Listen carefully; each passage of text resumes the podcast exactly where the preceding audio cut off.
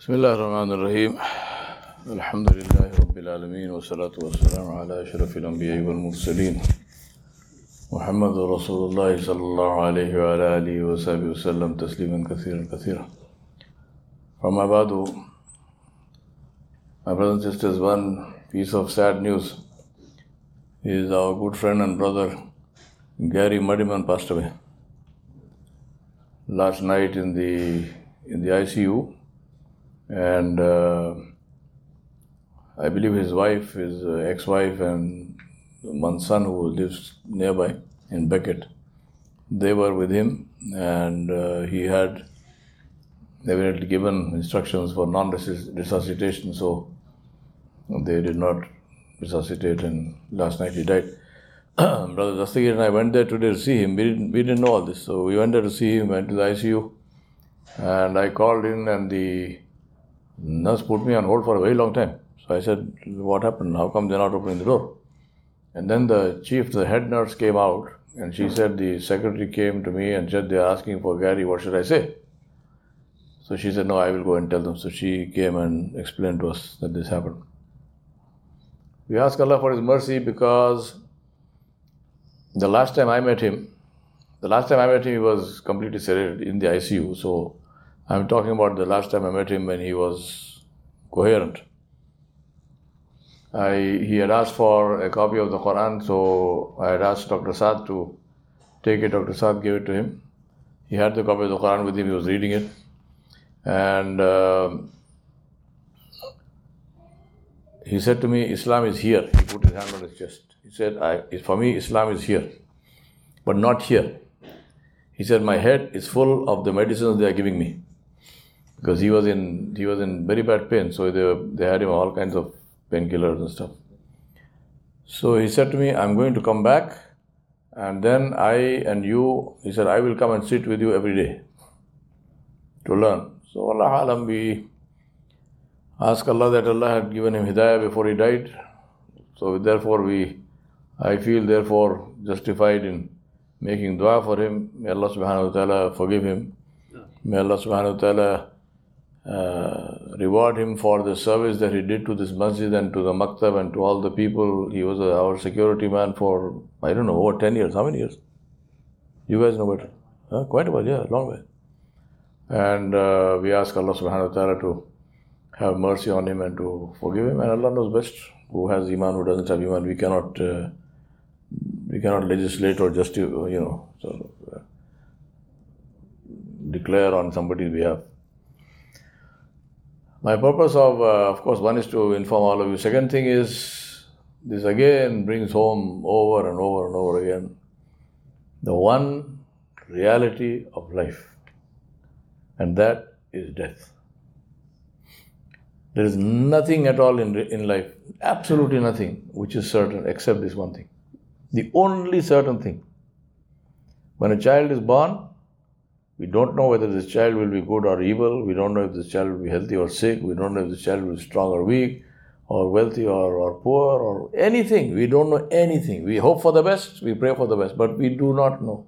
But one thing we know, absolutely without a doubt, is that one day this child will die. We don't know what age. Some go early, some go late.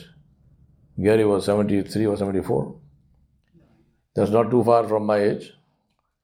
And uh, I know people who have died who are much younger than I than I am. I know people, who, my own classmates, people I literally went to school with for you know I knew them for 50 plus years. One of my very very good and dear friends, Dr.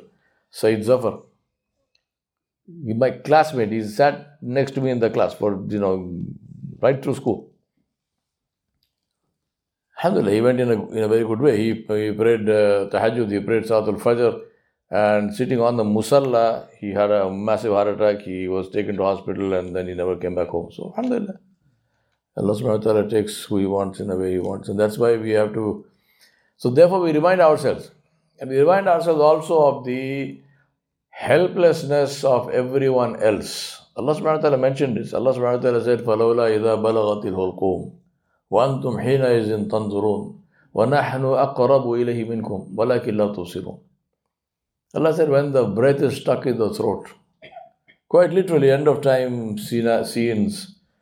I don't know how many of you have seen that. I have seen that in a couple of cases. Actual end of end of time, when somebody is struggling for breath,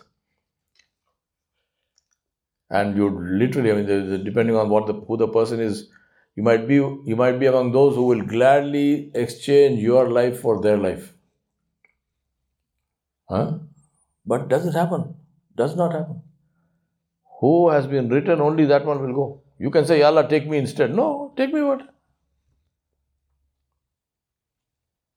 So Allah said, when the breath is stuck in the throat and you are standing there and you cannot do anything. Tandur, you are looking, ah, nothing. You can do nothing. And Allah subhanahu wa ta'ala says, We are closest to them and you do not see us. I remind myself and you that at the end of the day, the only thing that goes with us is our deeds, is our actions.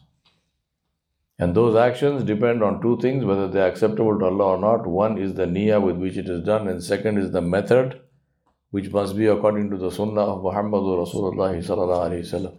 These two things are independent, and these two things one does not cancel out the other. A good niyyah does not is not substitute for a action which is done against the sunnah or away for, or out of the sunnah. Right? All bid'at, for example, are done with the best niyyah. People are trying to please Allah, but they're doing they're committing haram, they, they, they are committing shirk. Shirk is done with the best niyyah. The person committing shirk, why are they doing that? They think they are pleasing Allah. They want to get close to Allah. So, niyyah alone is not sufficient. Niyyah is important, not sufficient. Similarly, the action being according to the Sharia and Sunnah alone is not enough.